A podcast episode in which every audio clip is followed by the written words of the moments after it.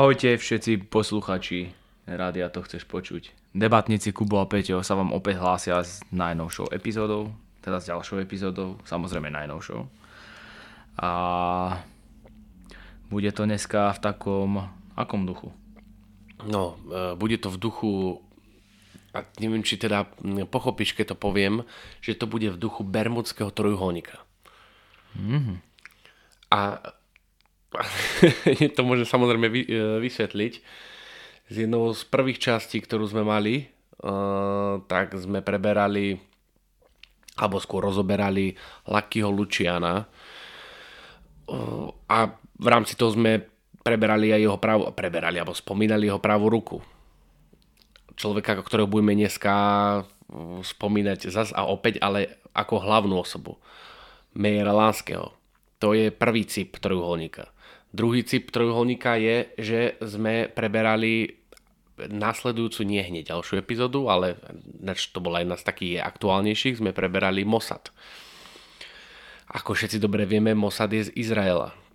A aj Meyer Lansky má uh, nejakým spôsobom takú svoju životnú púť, alebo is, uh, taká dosť, taký dôležitý fakt v rámci jeho života sa stal aj v Izraeli.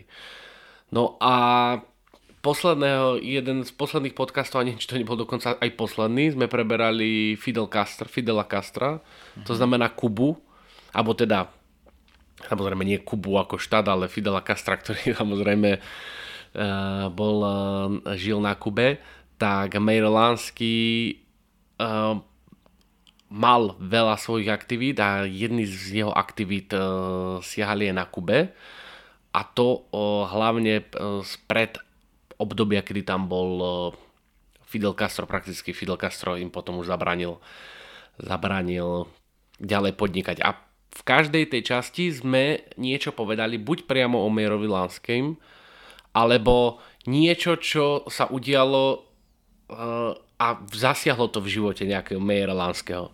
Takže preto som to nazval Bermudský trojuholník.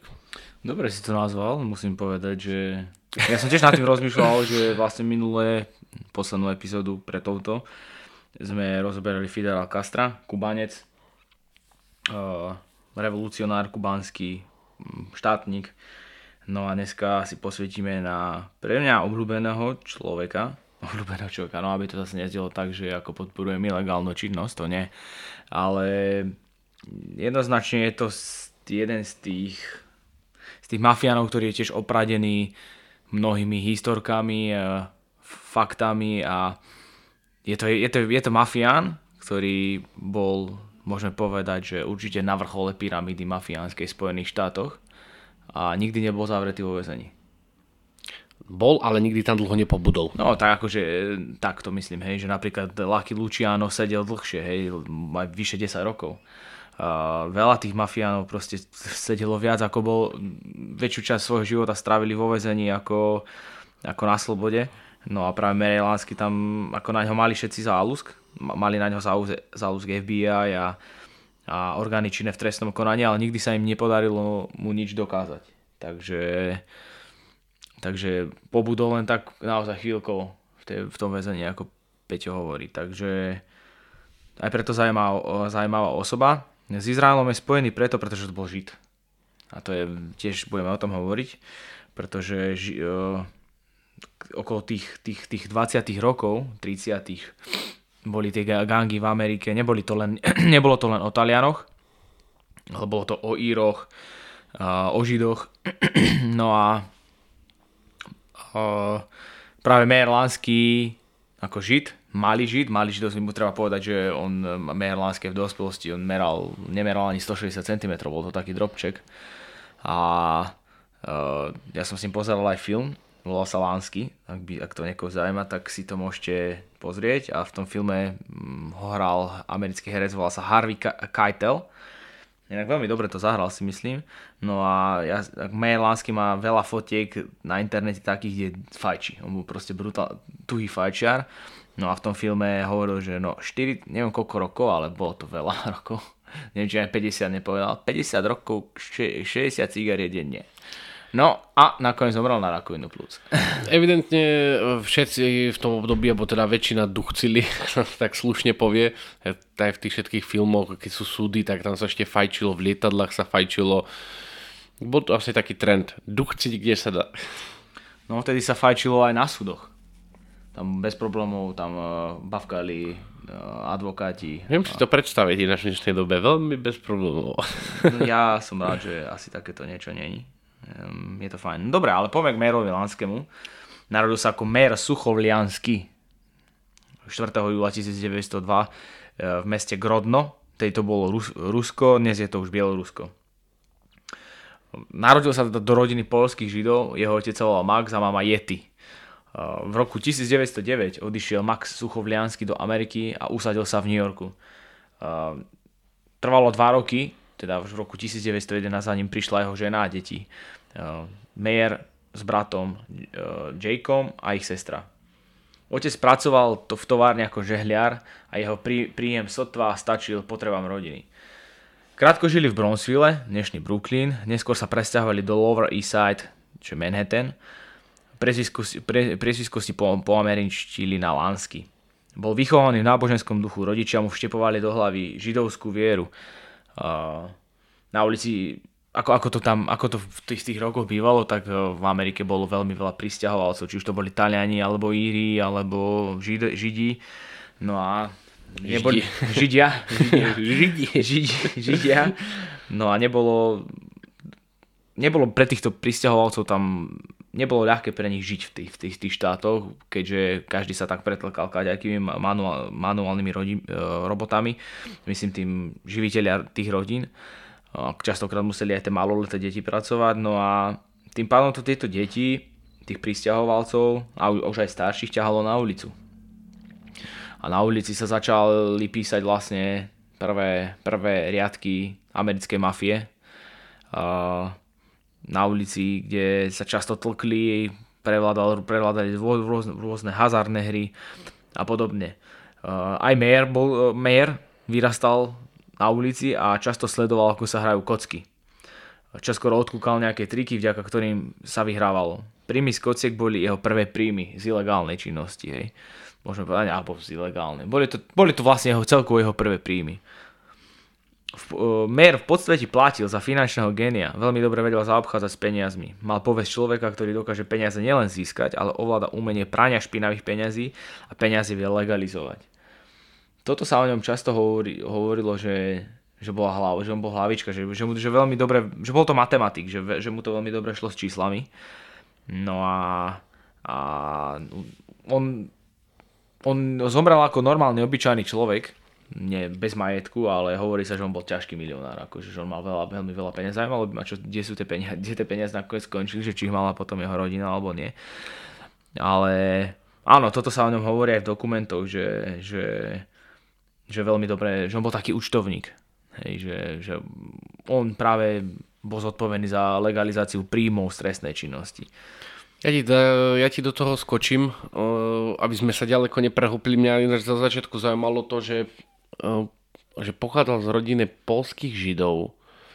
A to mesto Grodno, kde sa narodil, tak je, bolo vlastne podľa všetko vtedy sovietský zväz a dnes je to Bielorusko, ale pochádzal z rodiny polských židov, tak som si to troška študoval a evidentne v tom čase to bol sovietský zväz, alebo akože ako ten zväz socialistických republik, no a vtedy to malo evidentne Poľsko nejakým spôsobom eh, pod palcom to mesto, pretože že sú rodičia polských židia, lebo mi to nešlo, eh, nešlo do, do hlavy, že narodil sa v Rusku a v Sovietskom zväze a to je teraz Bielorusko, ale evidentne to, to, ešte, evidentne to v tom čase malo na starosti Poľsko, takže preto, preto asi jeho národnosť bola prvotne asi Poľská, si osobne myslím tak to k tým začiatkom, lebo to ma, to ma veľmi zaujímalo a možno to veľa ľudí nezaujíma, ale mi je to tak, vieš, keď niečo čítaš a ti to nejde do hlavy. Jasne, rozumiem. A k tým peniazom, čo si, eh, čo si spomenul, tak eh, pravda je, že na konci života prišlo dedické konanie a to bolo vo výške asi 57 tisíc dolárov. Tak eh, to asi nie sú tie milióny, ktoré niekto čakal, ale ja si osobne myslím, že nikto nič nečakal. A, a kto by čakal, že by niekde nejaké peniaze vyskočili, tak uh, asi Miera Lánskeho nepozná, pretože ako ty si dobre povedal, že bol hlavička cez peniaze, bol to šéf účtovník a ako sa hovorí, každý, každá firma potrebuje mať svojho ekonomického riaditeľa, tak evidentne aj v takýchto kvázi v úvodzovkách mafiánskych firmách uh, fungoval Merilánsky ako ekonomický riaditeľ. Tak ak by nebol taký celý život v tejto branži úspešný, tak uh, by som pochopil, že potom vyskočia niekde nejaké peniaze, ale keďže úspešný bol, tak uh, samozrejme, že žiadne peniaze nemohli, uh, nemohli uh, vyskočiť, keď si to samozrejme vedel veľmi dobre zariadiť. A už ale potom je to o ľuďoch, či jeho rodina sa potom priznala k tomu, že čo si mali v tých švajčiarských bankách poukladané. čo si tam evidentne bolo. No, zarábal si taktiež vydieraním obchodníkov a inými násilnými akciami.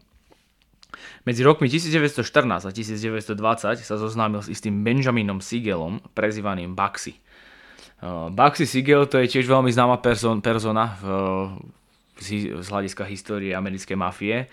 Bol to tiež žid a údajne on neznášal, keď mu niekto hovoril Baxi že on bol to absolútne alergický a, mm, a neznašal to. Ale všetci všade, keď si dáte, dáte na internete Baxi Siegel, tak iba Baxi, hej, vám vyhľada, že Baxi bola jeho, jeho prezivka, vlastne vďaka ktorej je známy dodnes. York bol povestný najmä pre ilegálne aktivity írskych a talianských gangov, ktoré židovské gangy vytlačali. Mere okolo seba zorganizoval dobre fungujúcu skupinu spolu s bratom Jakeom a Baxim a darilo sa im zdorovať týmto gangom, ba sami prevádzkovali kriminálnu činnosť. Lásky bol inteligencia, organizátor a Baxi hrubá sila. Vydierali a unašali obchodníkov, vykradali obchody, kradli auta. Baxi bol inak nájomný vrah. On bol, on bol vrah. Ako inak keď si pozrete, tak to bol ako taký fakt veľký fešak. Ako on si tak aj potrpel na zovňajšku, vieš, že stále, ako tí mafiani veľa nosili obleky na mieru šité, kolobučiky, hej, že akože vyslovene doni, hej, niektorí. Ale na, na, pred, nad týmto bol známy aj John Gotti, posledný taký známy boss, s ktorým sa, ktorým sa súdny proces ťahal veľmi dlho, dlho, dlho ho nemohli zavrieť. Bol to vlastne posledný taký známy boss rodiny Gambino. No a jeho prezývali Teflonový Don pre, pre, jeho, pre tie jeho oblečiky, ktorými on sa on vždycky chodil na on vždycky chodil na súdy vysmiatý, lebo, ved, lebo proste on si bol 100% istý, že mu nič nedokážu. Ale to len tak okrajov. V roku 1917 odišiel Mayer zo školy a začal pracovať v manufaktúre až do roku 1921, keď prácu opustil. Lucky Luciano výrazne ovplyvnil Lánskyho osud, kedy počas prohibície obchodovali s alkoholom. Okrem toho kontrolovali oblasť hazardných hier. Na tie sa hlavne zameriavali Mayer a Baxi. Čiže tu je prvý, prvý nejaká zmienka o Lucky Lucianovi. Oni to boli najlepší kamaráti. Lucky s Mayerom Lánským, to treba povedať. Že že aj keď uh, Joe Masseria, my sme ho vlastne spomínali s Lakým Lučianom, bol to talianský boss v 30 rokoch, bola tam nejaká Marská vojna, ktorá bola medzi Joe Masseriom a Salvatore Maranzanom. Uh, ak vás to bližšie zaujíma, tak jednoznačne odporúčam si počuť uh, epizódu s, Lakým Lučianom, ja to iba tak načrtnem. No a práve uh, v tom období v tých 30 rokoch bol Maseria naj, najmocnejším boss v New Yorku a on uh, nechcel s nikým iným obchodovať ako, ako s Talianmi. On neveril nikomu inému, dokonca on ani inak nerozprával iba taliansky, aj keď žil v Amerike. No a práve preto on nesúhlasil, aby Lucky Luciano sa stretával keďže oni boli, boli spolupracovníci, blízki spolupracovníci, ne, nesúhlasil s tým, aby sa stretával uh, s Majerom Lánským, lebo to bol žid. Hej. Ale nakoniec to dopadlo inak a stali sa z nich najlepší kamaráti. Uh, dokonca Maseria a Maranzano nutili Luciana, aby Lánskeho zabil, hej, pretože naozaj tých židov nemali moc v láske. Uh, Majerov veľký vzor bol Arnold Rothstein, počas, uh, ktorý ktorému vlastne počas prohibície pomáhali v ilegálnom obchode s alkoholom. Arnold Rothstein bol, bol taký prvý známy, veľmi známy židovský gangster. On, uh, on bol tiež taká finančná hlavička a hlavne tá prohibícia, čo tam, tá prohibícia tých, tých rokov, keď tam ten alkohol, na tom sa neskutočne nabalili. Čo na to povieš? Tak e, prohibícia e, v rámci USA, hlavne konkrétne samozrejme v Chicagu, najviac prohibíciou je samozrejme spo, e, spomínaný Al Capone samozrejme. a mesto, ktoré je s prohibíciou najviac spomínané samozrejme Chicago. A v tých rokoch evidentne štát vôbec nevedel, čo sa môže stať, keď niečo, čo už je tak zakotvené v poviem to tak milo, v srdciach ľudí, ako je napríklad alkohol, a dneska sú to, a v tom čase samozrejme sú to, boli aj samozrejme cigarety, ale to nie zakázané neboli, ale to hovorím ako na dnešnú dobu. Alkohol, cigarety a samozrejme aj drogy sú bohužiaľ už tak zakorenené, a ešte k tomu hazardné hry, aby som dodal, tak ešte raz to poviem, sú tak zakorenené v našich útrobách, že keď sa rozhodne nejaký nejaká vyššia moc, to myslím akože štát, rozhodnúť to, rozho, roz, rozhodne sa to zakázať, tak e, v Chicagu sa to ukázalo, že jediné, čo dokázali, že vytvorili vlastne mafiu v tom čase v Chicagu. A ja som to už niekedy čítal e, dávnejšie. E, dovtedy to, to mesto, to Chicago, akože nemalo nejaké extra veľké problémy ako kriminalita klasická, ale že by tam boli nejaké mafiánske gengy, ktoré sa tam zabíjali a superili o moc, tak to nebolo a až po prohibícii sa to celé stalo. Takže mm, niekedy sa musíme učiť z minulosti a nezakazovať alkohol. Presne tak, no neviem, či to boli teda fakt eh, šťastné roky. Uh, z, uh, Ako pre koho? Myslím pre vládu Spojených štátov. To určite nie.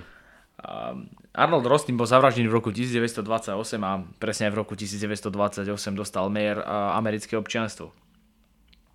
V roku 1938 bol Al Capone odsudený za daňové úniky, no a takémuto osudu sa chcel Lansky vyhnúť a preto dbal, aby na seba nemal napísaný žiadny majetok.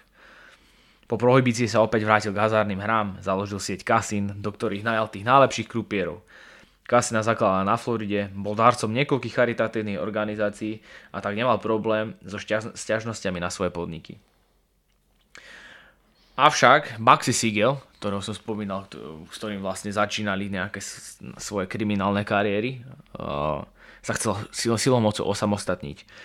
Potenciál uvidel v Las Vegas a chcel tam postaviť veľké a moderné kasino, ktoré sa, malo, ktoré sa malo volať Flamingo. Lansky aj ostatní mafiáni tam zainvestovali svoje peniaze. Baxi viedol výstavbu. Na výstavbu tiež dohľadala Baxiho priateľka Virginia Hill, no došlo tam k, mnohým ne, oneskoreniam a finančným stratám. V decembri 1946 sa konala konferencia mafiánov v meste Hava, v, Hava, Havane na Kube. No a Lánsky tam musel aj vysvetliť, prečo investícia, ktorá mala byť vo výške 1 milión, bude stať 6 miliónov.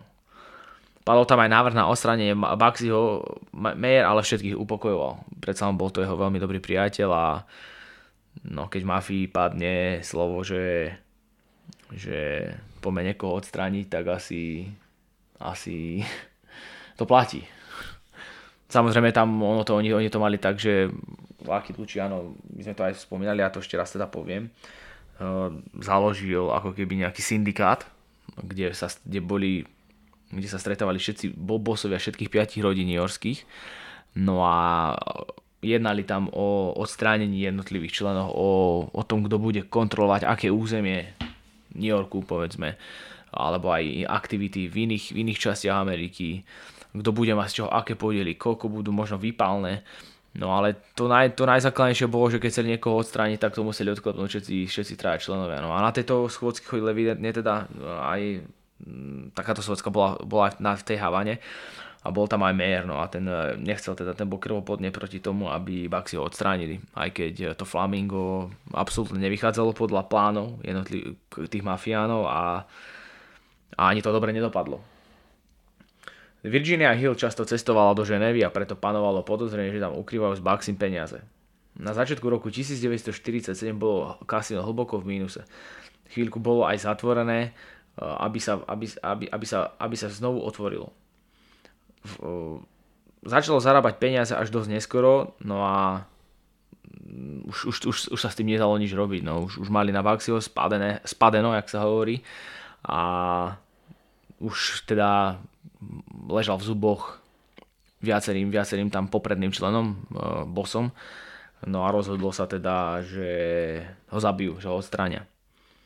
v júni 1947 bol Bugsy Siegel v dome vo svojom dome Beverly Hills zavraždený. Koho to zaujíma, tak Bugsy Siegel, táto fotka je aj na internete, fotka rozstrelaného Bugsyho Siegela, on, si, on sedel na gauči a čítal si noviny a cez okno ho tam rozstrelali vyslovene, že tam bol deravý, počúvaj. Je to na internete. Jak mentál sa povie, hej? Ten bol, jak ten bol deravý celkom solidne.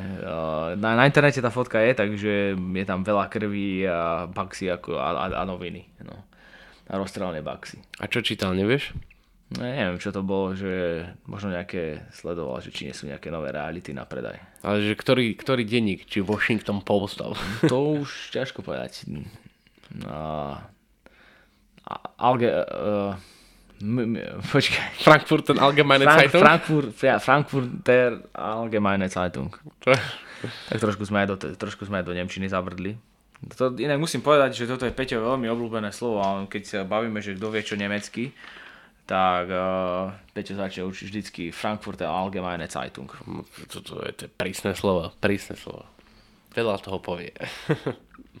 Merlansky dlho odmietal, že by stal za jeho smrťou. Uh, ťažko, toto je tiež taká diskutabilná vec, že on si ho teda dlho bránil, no a, a že potom by, by stal za jeho smrťou. Ako keď, je už na tej, keď už boli na tej schôdzke, na tých schôdzkach, ktoré oni mávali, všetci, všetci bosovia, keď už bol, bol, bol jeden človek prehlasovaný, ja neviem, štyrmi, piatimi, tak sa nič nedalo robiť a ty sa mohla aj na hlavu tam asi postaviť. No a keď ťa prehlasovali, tak proste kamarát, kamarát išiel dole. Samozrejme, tam sú len dve možnosti. Možnosť A, že on o tom vedel.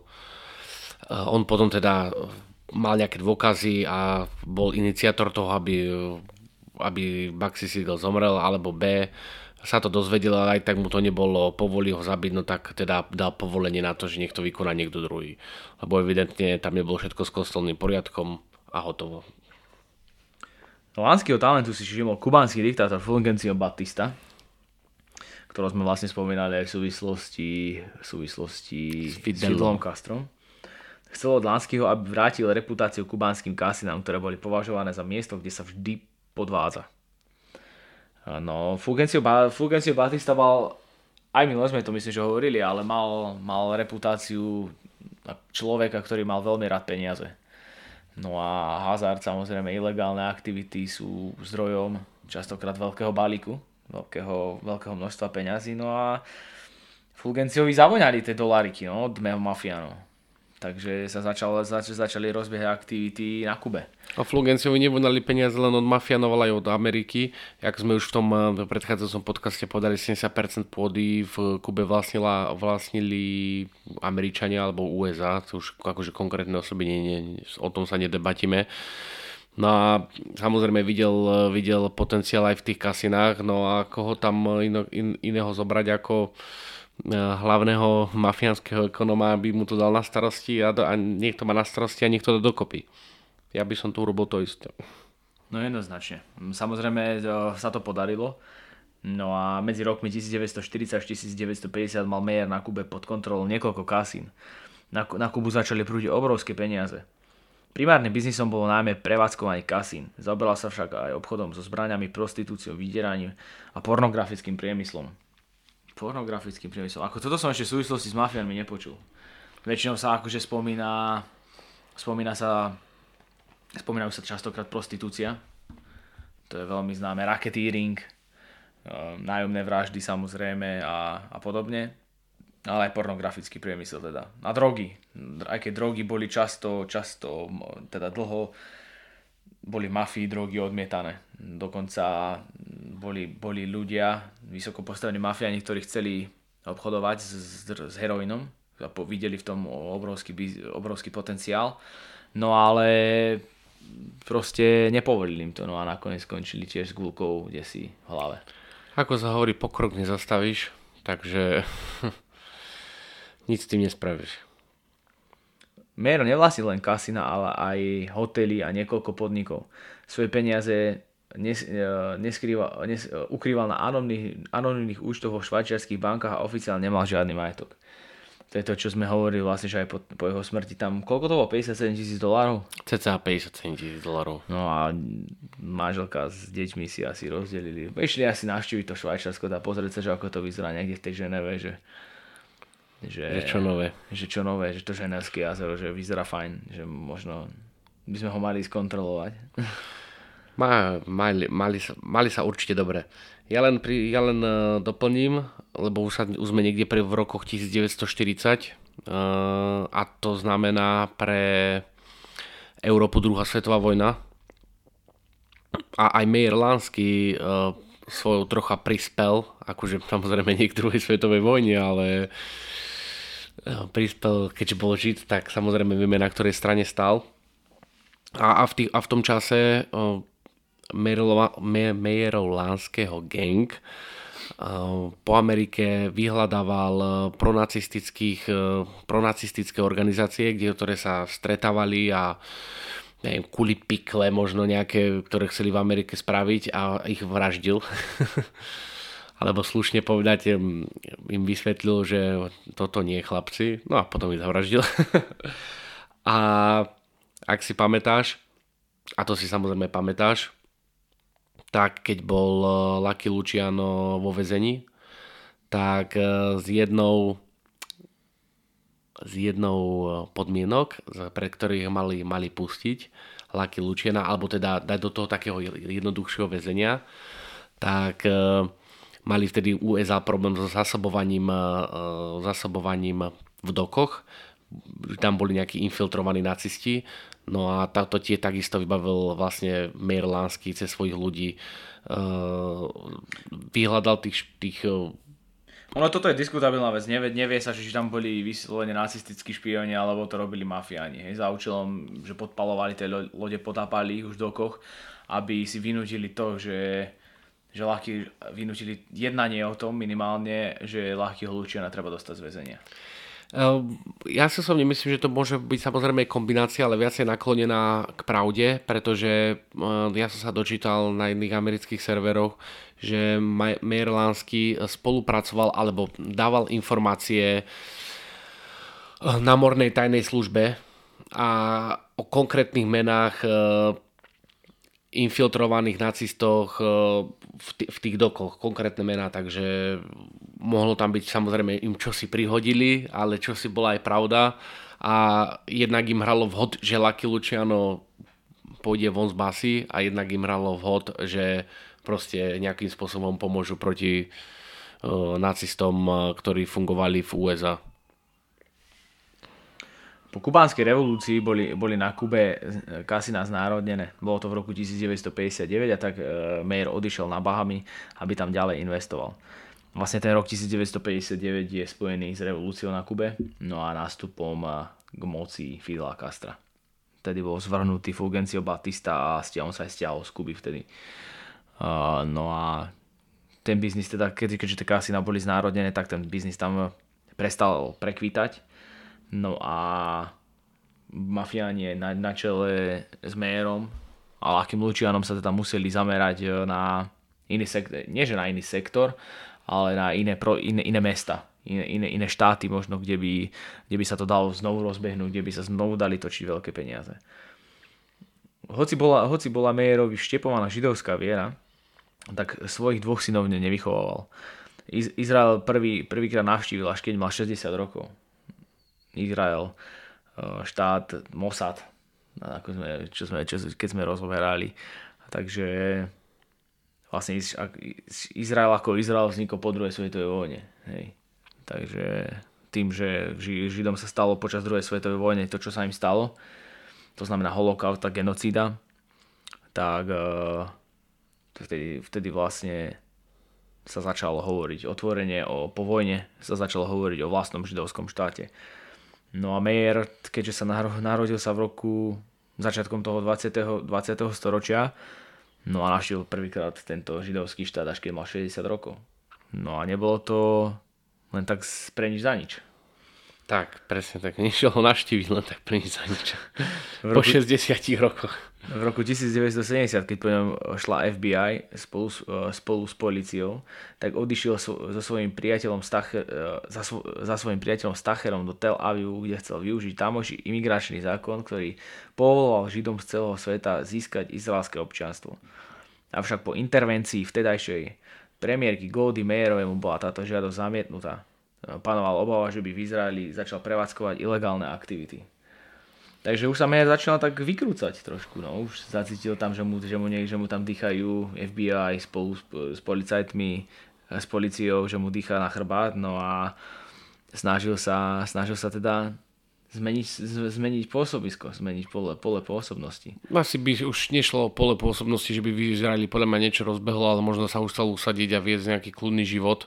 Tak po tých rokoch, po tých a... rokoch by asi to aj patrilo. Presne tak. A toto je ináč taká dosť zaujímavá téma, že vtedy ako Izrael zvolával všetkých Židov z celého sveta, že tu máme už štát, príďte ku nám a tak ďalej. Samozrejme sa to nejakým spôsobom využívalo. Veľa sme o tom, veľa, čas o tom sme hovorili aj v Mosade, pri časti Mossad, hej, ako, sa do, ako Mossad získaval zahraničných agentov. Takže ja si osobne myslím, že muselo tam byť neviem, či som to aj nikde už nečítal, ja si to nepamätám, neviem, áno, že správne si povedal, že tam bola intervencia tej premiérky, tej Mayerovej, ale tuším, aby jej nikto nedával noty v rámci niečoho, alebo z USA, že mali za CIA mala záľuzk, alebo z FBI, skôr asi FBI mala záľuzk na Marylandského, takže či tam ne, neurobili nejaký výmenný barter s tým, že oni mu nedajú oni mu nedajú azyl, alebo ho proste ne, nepotvrdia mu, no ak sa to povie, azyl, no. Víza. Víza, alebo čo tak eh, ho proste eh, potopili, lebo prakticky im samozrejme o nič nestal, tak podľa mňa ho veľmi jednoducho, veľmi jednoducho prekupčili, asi, asi podľa všetko z FBI za nejaké spravodajské informácie, podľa všetkého.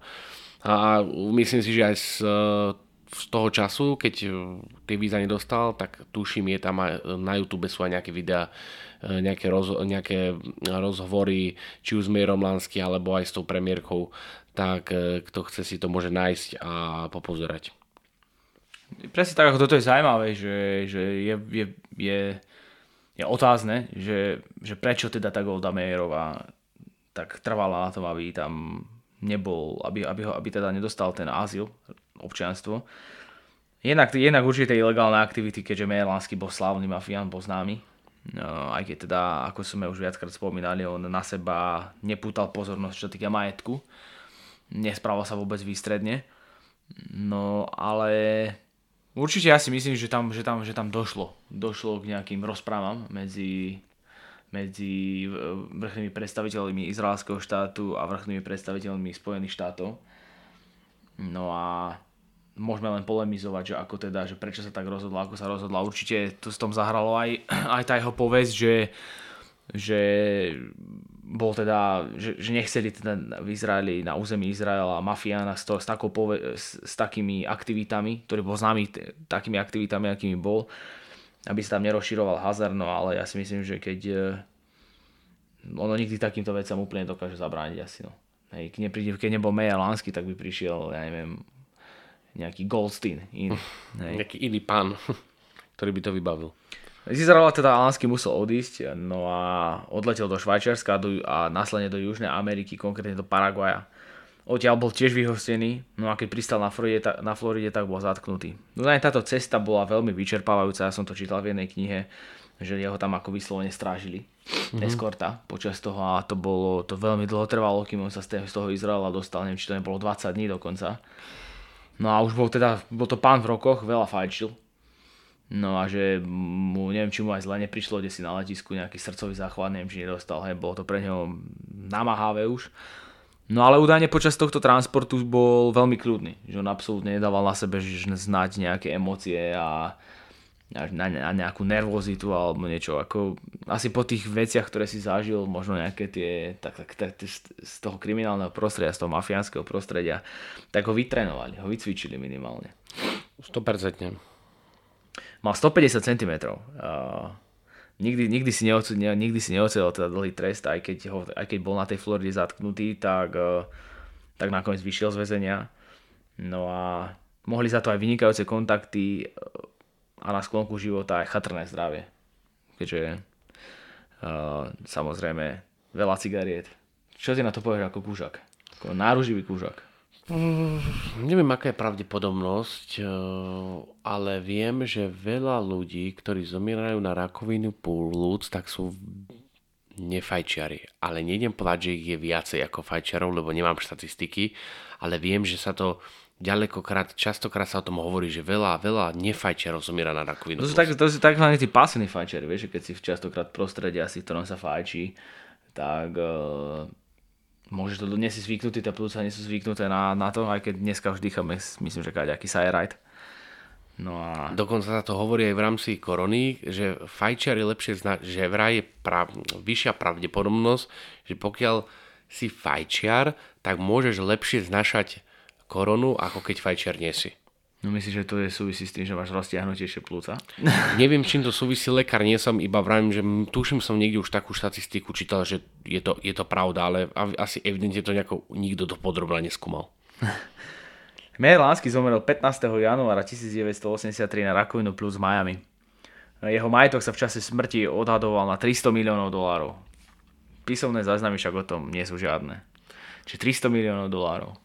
300 miliónov, myslíš, že tých, že, myslíš, že tých 300 miliónov dolárov bolo, v Amerike, bolo vo Švajčiarsku? Presne tak. Čo sa s nimi podľa teba stalo? No, mala k ním nejakým spôsobom cez nejaké ďalšie anonimné účty a možno offshore spoločnosti alebo cez čo prístup tá rodina, ktorá ich, e, ktorú vycvičil Mayer Lansky, ako má no, ďalej postupovať a vybavené, že nemajú veľa utrácať, majú si normálne žiť kľudný život a vybavené. Toto je samozrejme téma, ktorú by sme mohli rozobrať eh, v jednej, jedných čas a to sú konkrétne švajčiarske banky, pretože keby švajčiarske banky začali spievať, tak nie len, že sa dozvieme, eh, kde a ako skončili Majerové peniaze, ale dozvieme sa ďaleko, ďaleko viac, keby že eh, sa dozvieme všetko, čo by sme chceli vedieť čo je poschované v švajčiarských bankách. Hej. Ale nemyslím tým, že sú nejaké predmety, ale kto tam poschoval peniaze, ako sa prali peniaze, hlavne za druhej svetovej vojny. Teraz, hej. Samozrejme teraz je to už oveľa zložitejšie, nie ako vtedy, keď to bolo úplne anonimné, ale najväčší problém bol vlastne, sa maličko načrtnem tú tému, po druhej svetovej vojny, vojne, že v tých bankách mali židia strašne veľa peňazí švajčiarske banky na tom zarábali na úročení a nikto nemal prístup k tým peniazom a to a vieš, aký dávali na to dôvod? Aký? Že pokiaľ prišli pozostali, tak potrebovali umrtný list. Tak sa opýtali, kto v holokauste, keď nie, v holokauste, kto v Osvienčime dával umrtný list, že niekoho zabil.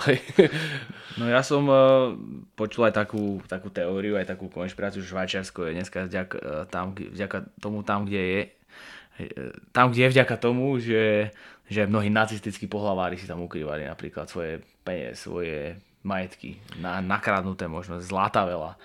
A, to, vieš čo, to, akože, to, že sa dialo, to je 100%, ale osobne si myslím, že vo väčšie peniaze boli, čo mali tí Židia na účtoch, akože si tam nejaký zo pár nemeckých polhávárov ušetrili milióny. Pretože to, čo tam mali tí Židia, to sa bavíme v tom čase radu v miliardách dolárov. V miliard, miliardách. A v tom čase, to znamená, bavíme sa po druhej svetovej vojne, čiže po roku 1945, hej. Miliardách, hej. No, v tom, ťažké, v, ťažké v tom, v tom období miliardy už aj v tých, tých uh, 80 rokoch, kedy Mer zomrel, tak 300 miliónov dolárov vypadalo rozhodne inak, ako, vy, ako vypadá dnes. No tak... V roku teda, 2022. Tak. To... Takže 300 mega nebolo málo rozhodne. Na kavu by bolo. Určite. No určite sa môžeme baviť v dnešnej dobe ako okolo 3 miliard ktorom roku zomrel si to povedal? 1983. No tak dobre, nie 3 miliard, ale minimálne možno ohľadom, ale možno aj áno, možno aj áno 3 miliard. Ale miliarda minimálne. Takže vidíte, ilegálnou činnosťou 300 miliónov dolárov. Aha, samozrejme aj hlavou. Čiže Kubo vás chce navádzať, choďte robiť ilegálnu činnosť. To či... vôbec nie, to vôbec nie. Ja hovorím, že zostanete legálni. Sústrete sa na legálne zarábanie peňazí. A počúvajte nás rozhodne ďalej. No, počúvajte nás, ale nás určite aj sledujte. Ja sa budem zase opakovať, lebo ako sa hovorí opakovanie matka mudrosti na kanále, kanály, kanále, skloňovať neviem, takže nevadí. Proste na YouTube to chceš vidieť, uh, kanál to chceš vidieť, sú už máme dve videá, dva videorozhovory s zaujímavými ľuďmi, s ktorí majú aj zaujímavé zamestnania. A čo samozrejme som chcel stále povedať, že sú to samozrejme osoby aktuálne z Turca a, a v týchto turčianských osobnostiach budeme aj pokračovať. Takže YouTube, Instagram, YouTube, to chceš vidieť, Instagram, eh, to chceš production, komentuj, lajkuj, zdieľaj, eh, teš sa, lebo prídeme aj s novými projektami, na ktoré sa pracuje a môžete sa na to tešiť jednoznačne sa máte na čo tešiť. Ďakujem veľmi pekne za pozornosť a zostanete s nami a naďalej. Majte sa krásne. Čaute, čaute.